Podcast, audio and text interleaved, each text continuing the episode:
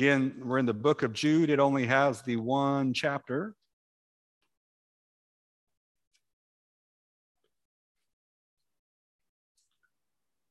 And our, our focus is kind of twofold. It's how to identify uh, people who might try to divide, but then also for us to have an offensive attitude of love and holiness as we try to do what God wants us to do. So we're going to do just a brief little review this morning. And then after that review, we're going to jump into kind of the next section today. Today's message again is kind of about it's kind of the negatives, the things to avoid and the things to look out for for people who might try to divide the church. And then next week, we'll focus on the positive for us. And then the last Sunday, I think you'll really enjoy is, is just a focus on who God is. And all of this is in the book of Jude. So let's look in Jude, and we're going to go down to verse uh, 17 and start there. And again, try to get the purpose of this book. But, dear friends, remember what the apostles of our Lord Jesus Christ foretold. They said to you, In the last times there will be scoffers who will follow their own ungodly desires. These are the people who divide you, who follow mere natural instincts and do not have the Spirit. So, this morning, I want us to think a little bit about, again, identifying those characteristics. And it's been kind of tricky. It's so easy, again, for us to look out to other people and to judge them, right? And you're going to have the same thing today. We're going to look at some characteristics from Cain, from Korah, from Balaam, and you're going to be, oh, I know somebody like, oh, yeah, I know somebody like that. That's not really the point this morning. The point is for you to look in your heart and, be, and say, is there any seed of this problem in my own life? Lord, you come and extinguish it. You make me what I need to be. And then, Lord, in my own church family, help us to protect, protect against these kinds of things. Uh, Pastor uh, Rico Tice, he writes, I'll never forget the funeral at which an old lady said to me, Rico, do you know what failure is? No, tell me, I answered. What she said next has stuck with me ever since. Failure is being successful at the things that don't matter. Failure is being successful at the things that don't matter. Rico continues success is hearing well done from the only lips that do matter. Failure is being successful at the things that don't truly matter at all. So, again, today we're going to be looking at judgment. It's a good reminder to reflect on your life. And here's the thing for me the Lord at least has impressed it on me. I think He will to you as well today. Is are you choosing faith? Um, it is easy to get in routine, isn't it? And I, I'm finding this the older you get, routine is everything, right? I could probably tell you the next year in a lot of ways for me, which is really sad. I mean, my life is that boring. okay. And we can get in these routines. And unfortunately, sometimes spiritually, we can get in routines where the passion and the fire is not where it needs to be. Again, today, as we think about these things, I hope that you'll be encouraged that, Lord, help me each day to approach a day that my faith would be increased. All right, real quick reminders from last week. The Lord said there in verse 17 through 19, there would be scoffers. Do we have any scoffers today? Well, um, spend about two seconds on social media and you'll find those real quickly, right? Quick aside, I just, this blew my mind yesterday. I thought this was really interesting as you think about influence.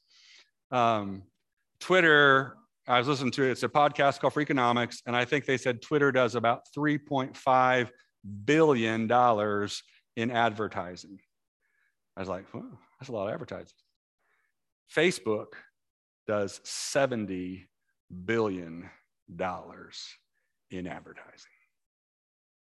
And they said all the major traditional media markets fit in the back of the pocket of Facebook. That's how big this is.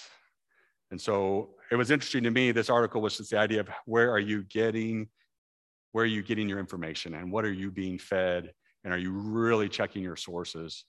And so, just a reminder again, scoffers are all over the place, right? Nothing new. It wasn't new in Jude's day. It's not new in our day. You're going to know them by three things. We talked about this last week. The first thing is their actions, right? Um, you've probably heard the old statement, well, you're not to judge, but I can be a fruit inspector. I think that's a little bit of a, a, skirt around what the scripture has to say. But you will know people their faith by their works, right? The Bible is very clear about that. So if somebody has talks a really good game, but you don't see love and service and a heart of worship in them, then you need to be careful uh, listening to the words they say. The second thing we talked about, you will see a desire to divide, right? And last week I kind of picked on Bella and Leah and the girls, and we talked about cliques, right? Remember that? And how that uh, there can be these little um, sections in a church, and someone will try to push one section to another. Watch out for that uh, in church. And then we saw the last thing there. You'll see this, and this is the one that where the Lord's really convicted me. You'll see a pursuit of natural instincts rather than walking in the Holy Spirit. That's probably the hardest thing for most of us, right? What am I going to do today? Is the Lord wanting me to do this? And how do I determine that? Both of my kids right now, well, my son, he just actually bought a new vehicle this week, and my daughter's looking to buy a, a car as well. I think Wendy's getting car fever, but I'm trying to hold her back.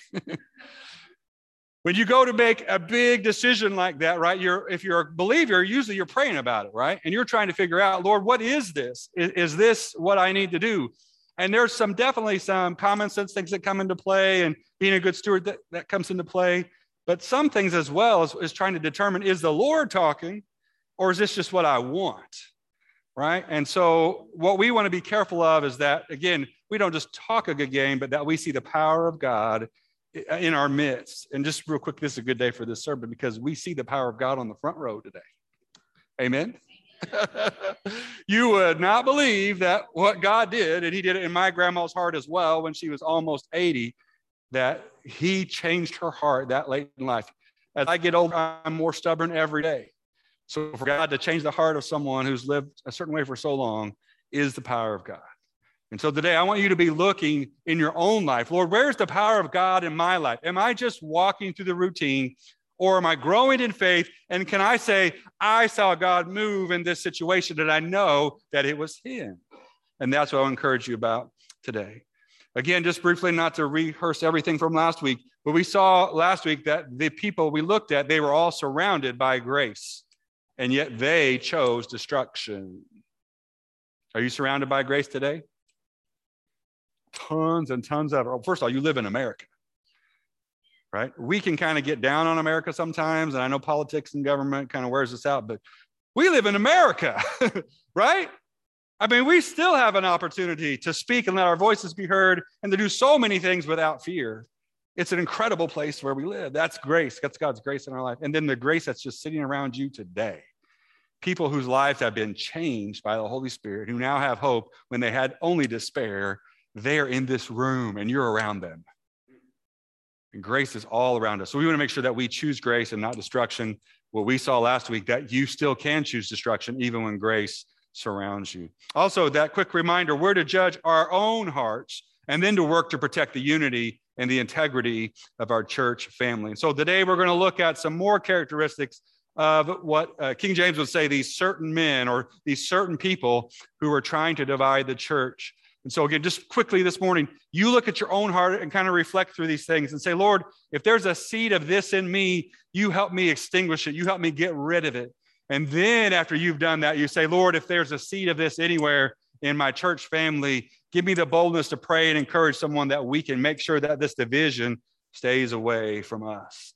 So, the characteristics we're going to look at next this morning, there's three, and there's three different little stories that tell us about these characteristics. They are unbelief, and greed and jealousy. Have you ever had an issue with any of those? Today, right? I mean, they are around us, all around us. So look in verse 11, if you would, this morning. Jude writes to the church, he says, Woe to them. Again, speaking to those certain ungodly individuals who are trying to tear down the church. Woe to them. They have taken the way of Cain. They have rushed for profit into Balaam's error, and they have been destroyed in Korah's rebellion. So, what Jude does for the church is I'm going to give you three examples of problems that are in the, the people that are trying to divide God's church. The first one is the way of Cain. Everybody know Cain's way? You can go back to Genesis chapter 4 and you can read there about Cain and Abel, right? Um, did Cain do the livestock or was he more of a, uh, a, seed and fruit guy. he did the produce, right? And if you study after Cain, you'll see in Genesis chapter 4 that Cain, when it came time to offer God something, he gave God some of his fruits, right? Some of his produce. What did Abel give? He gave the fat, right? He gave the fat of the animal to the Lord. Now, there's a lot of debate about why was God upset with Cain and why did God seem to like Abel. But if you look, in, especially in Hebrews chapter 11, I think you'll see the main difference between these two young men was that one had faith and one did not. Now, this is some penology here, so you guys study this out as well with yourself, okay? I think even already at the time, I think Cain was going through the motions. It doesn't even say that he gave the first fruits, it just says that he gave some fruits. Okay, we're supposed to offer something to our God. I got a little extra over here. I'll give it to him, right? Do you ever do that to the Lord?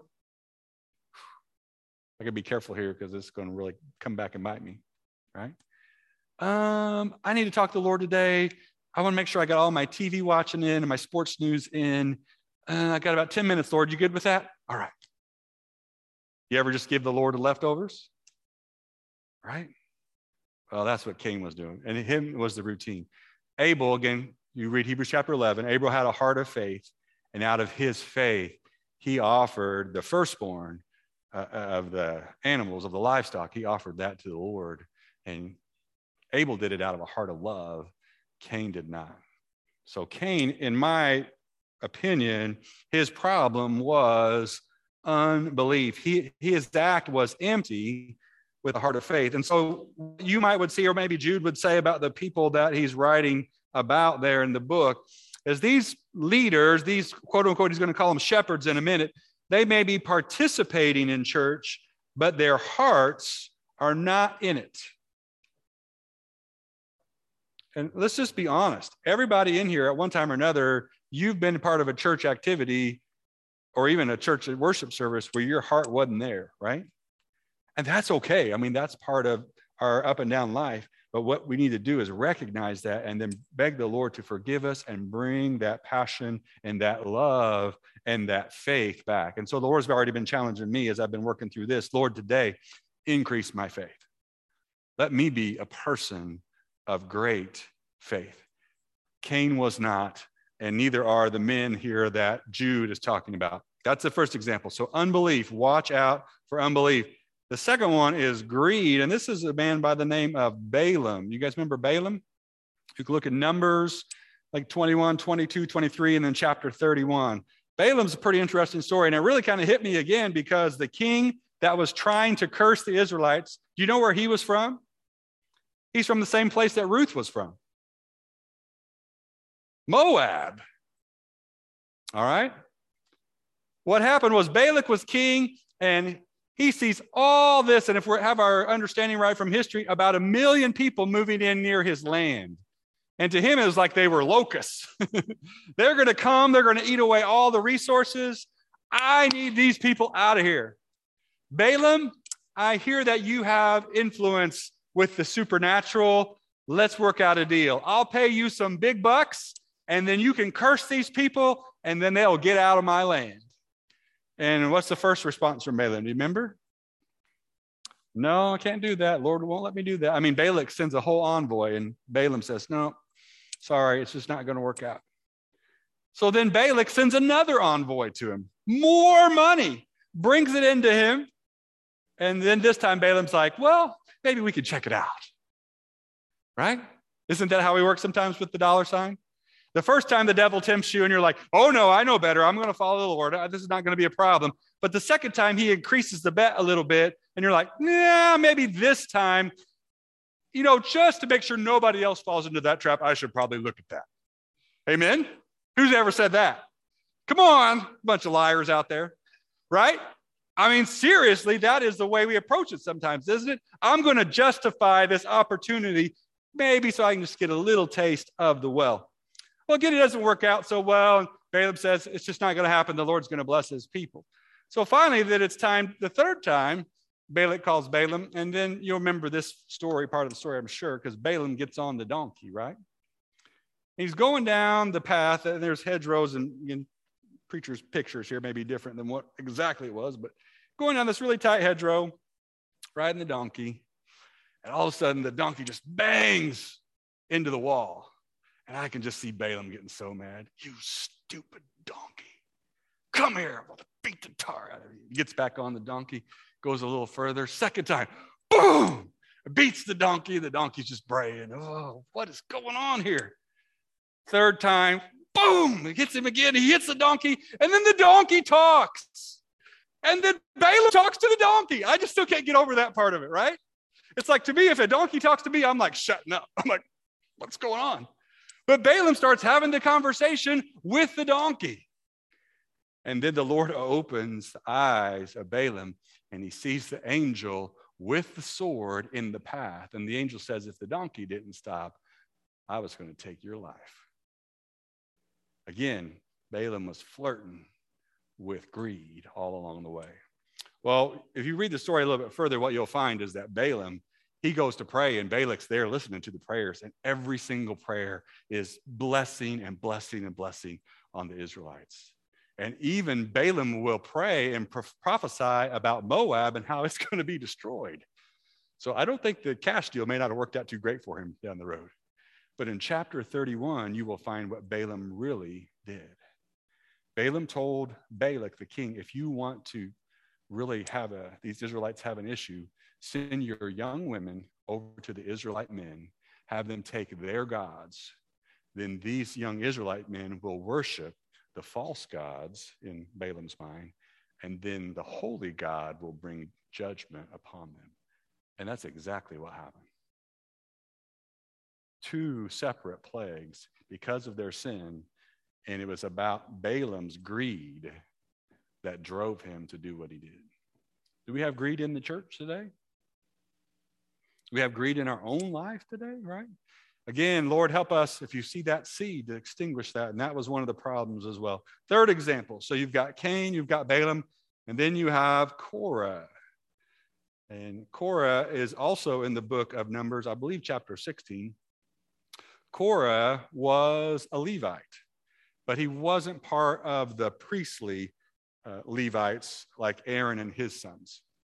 And one day, Korah was examining things, and he just said, Well, we are all the people of God. We are all holy. Why does Moses get to be the one that gets to make the decisions? You ever done that? Why does so and so get to make the decisions? Whoever the so and so is at your work or your family or whatever. I'm just as good as they are. Now, what usually happens if you're the person in charge and people start coming telling you how that they could do it so much better? Right? Moses was such a humble man because I there's no way I would have responded the way that he did. But he could see that God was actually wanting to take out his own people and just start again. And Moses like, that would be horrible for your namesake. He goes, let's set up a little test. So Korah another guy by the name of Dathan, another guy by the name of Abiram. They're all Levites. And once Korah said it, somebody else kind of jumped on, right? It's kind of like on Survivor when you have to get your team together, right? So that you have an opportunity to, you can't just do it by yourself. Well, the next thing you know, there's 250 men with Korah and Dathan and Abiram, and they're like, bring it on, Moses. And Moses like, okay. We're going to have, you get your censers out, we'll have ours. We'll let God come and speak, and we'll let him decide who needs to lead this people. That's a sin there in my mind. Again, you read the scriptures, but I think it was jealousy that was driving them. They just couldn't stand that Moses and Aaron had so much privilege and authority, what they thought. They didn't, of course, didn't see all the responsibility and all the grief that came with a love for a people who kept grumbling and complaining. So they set things out. And then Moses, very, in my mind, in a very uh, compassionate way, tells everybody else to get away from the tents of Dathan and Abiram and to back off because the Lord's about to show himself. And if you read the scriptures that day, the scripture says, Moses says, well, this is how we're going to determine who is following the Lord and who is not, who the Lord is asking us to lead the people and who is not. Whoever the earth opens up and swallows is not the person that the Lord is choosing. Now, that's kind of an interesting test, isn't it, right? What? Moses even goes so far to say, he says, if they die of natural causes, then you know that I am no prophet of the Lord. Everybody steps back, and the earth actually opens. And the family of Korah, the family of Dathan, the family of Abiram all fall into the earth, is what the scripture says. Not only that, fire comes down, and the 250 men who had the censers all laid out burned up all those men. They took all of the bronze that was making up the censers and they used it to uh, overlay the altar. It'd always be a remembrance of where God moved on that event. Whoa. You better listen to the preacher, amen? I'm just kidding about that. You better listen to the Lord, though, right? Be careful when that little seed of jealousy gets in. And again, I don't mean to harp on this, but we just know how it works on social media. You see someone's best life. They're only showing their best life. They're not showing you their whole life. You know your worst life, right? Don't let that influence you to be like, oh, that's what I got to have. That's not even real, okay? But when those little seeds of jealousy start pricking in, especially if they start to, to pop their head with you in church, then you ask the Lord to help you, right? I mean, there's all different kinds of way. You might see somebody like, but well, they have a nice vehicle. I wish I had such a nice vehicle. Boy, why is that, right? Or they have such a good spouse. Why did I end up with who I got? Right? Hey, you've been there. Yeah, right? I'm just saying that there is times where you look around or you'd be like, boy, man, she can play the piano so well. Why can't I play the piano like that? Right? Or he, he can teach a class, or he's so good at fixing things. Like, man, I would have to buy a new one of those four times over, but so and so has fixed that thing four times. Well, maybe they fixed it four times, may have a problem. Let's just say once, right? This morning, what I want you to be careful of is the jealousy. And we all have it. I'm not saying you're not going to have it, but when that seed gets in your heart, Lord, help me. And one of the best ways to get rid of jealousy is to develop a heart of gratitude. Amen. When you know what Jesus did for you, then it don't matter what he's doing for everybody else. He can do great things for them because he's not going to do anything for them like he's done for me. He saved me. He delivered me. He gave me hope. Go for it. Bless him to death. I don't care. The Lord's been good. All right. So you can see those three areas there in the book of Jude. Those are things that we want to be careful of.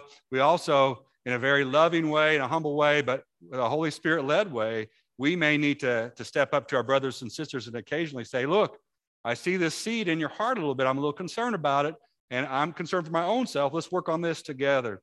And so he calls them out there in the church there that he's writing to. Look down at verse 12. What we're really going to see here is these empty hearts, people that are part of routine, they're part of uh, ongoing process, but there's no love, there's no faith there. Verse 12.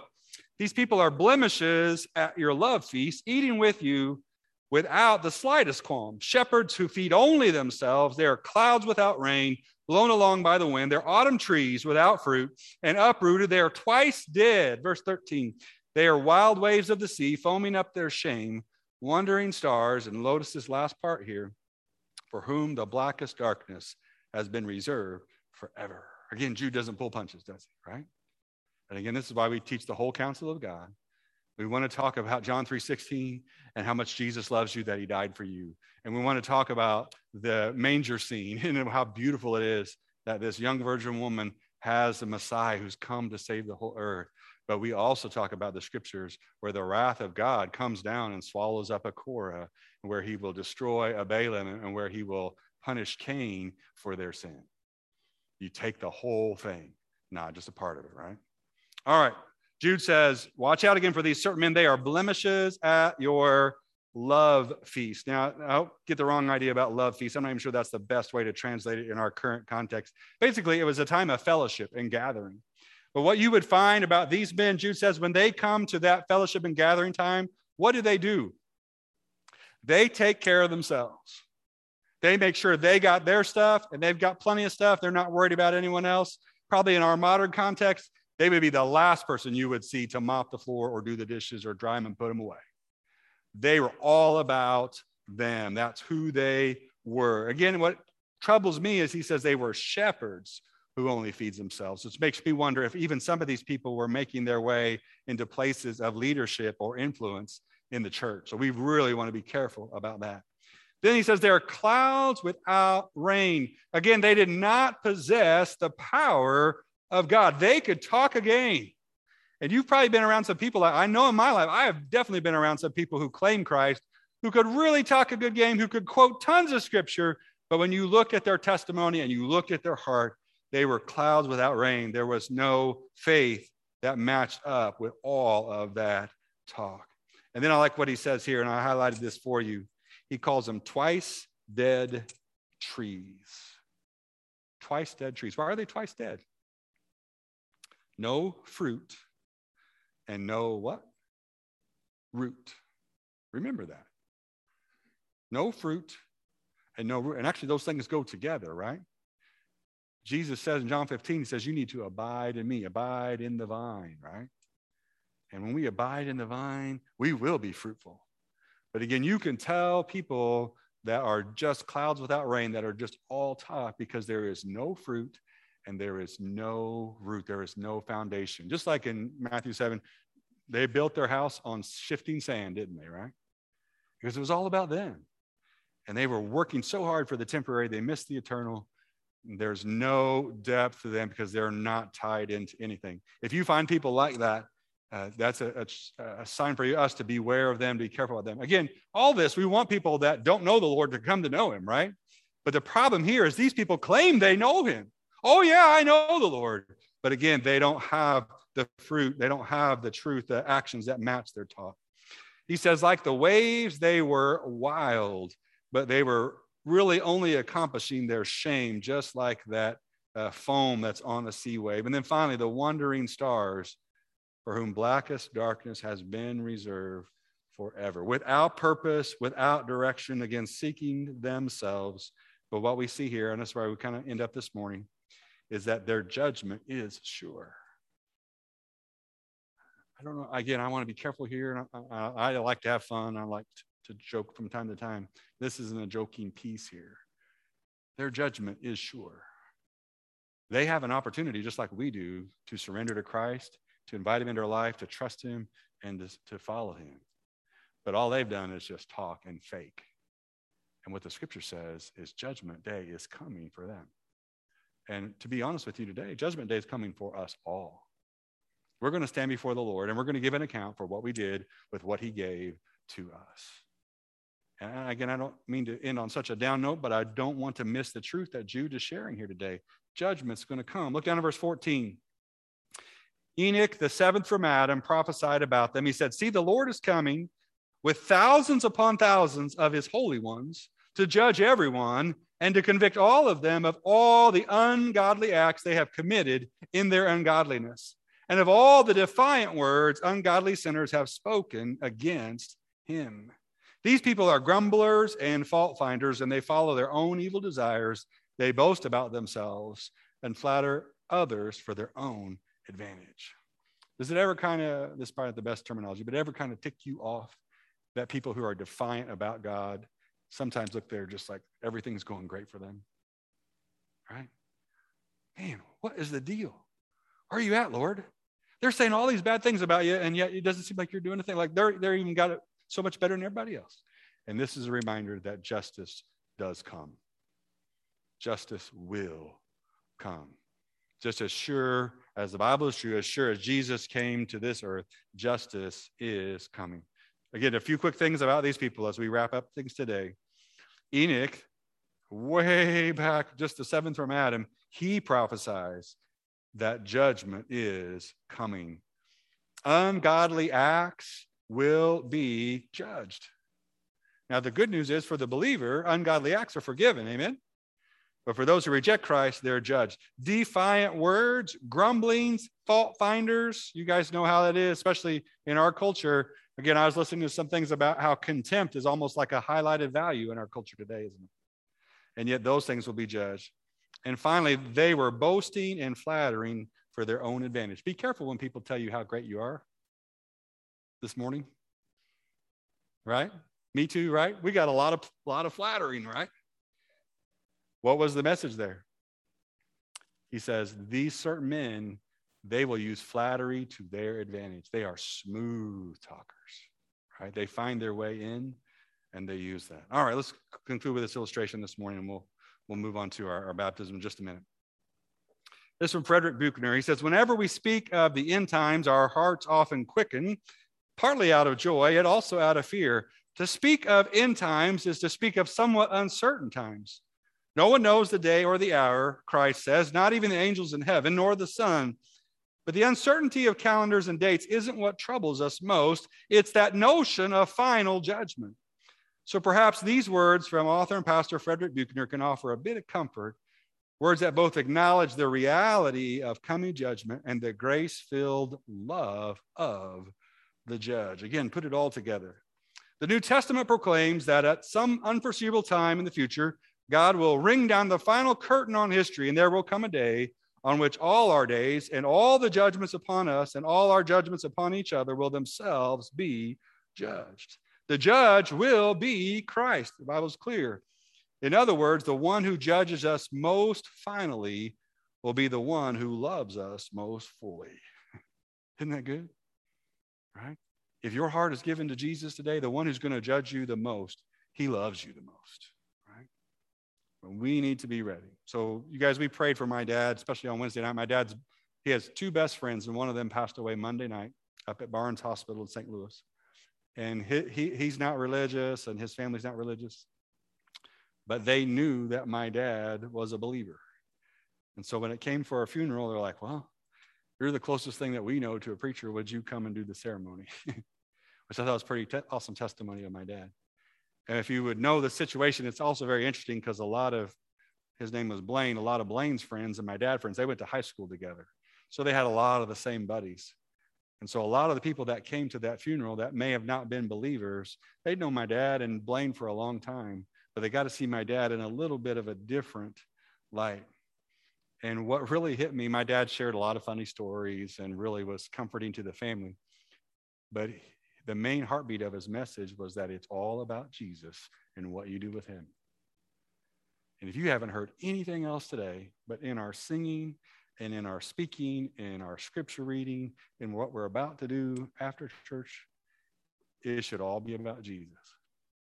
Because when it's all said and done, what you had to, for breakfast doesn't matter. The car that you drive doesn't matter. The phone you have in your pocket doesn't matter. Those things don't matter a bit. But what does matter is what did you do with Christ? If we will trust in Christ, it's going to change how we live now, and it's also going to change how we face Judgment Day. Amen? But this is the truth of Jude. If we reject Christ, we will live as we please for a short time, but we will ultimately face destruction. Look at Cain, look at Balaam, look at Korah. The choice is yours. And here's the thing I really want to end with this morning. And you make that choice every single day. Okay? You only get saved one time. But that choice of faith is a choice you make every morning when you get up, isn't it, right? Lord, today I'm going to trust you. You lead me. My challenge is to you is that you would do that. All right. Let's stand this morning.